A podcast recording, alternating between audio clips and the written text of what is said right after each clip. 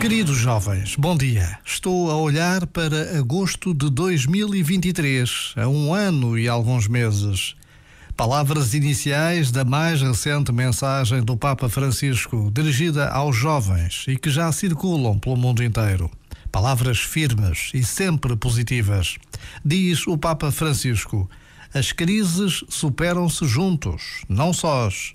E as crises põem-nos à prova para sairmos melhores. Ninguém sai igual, ou saímos melhores ou piores. E o desafio que se coloca hoje é para sairmos melhores. Acompanho-os desde aqui, rezo por vocês e vocês façam-no por mim.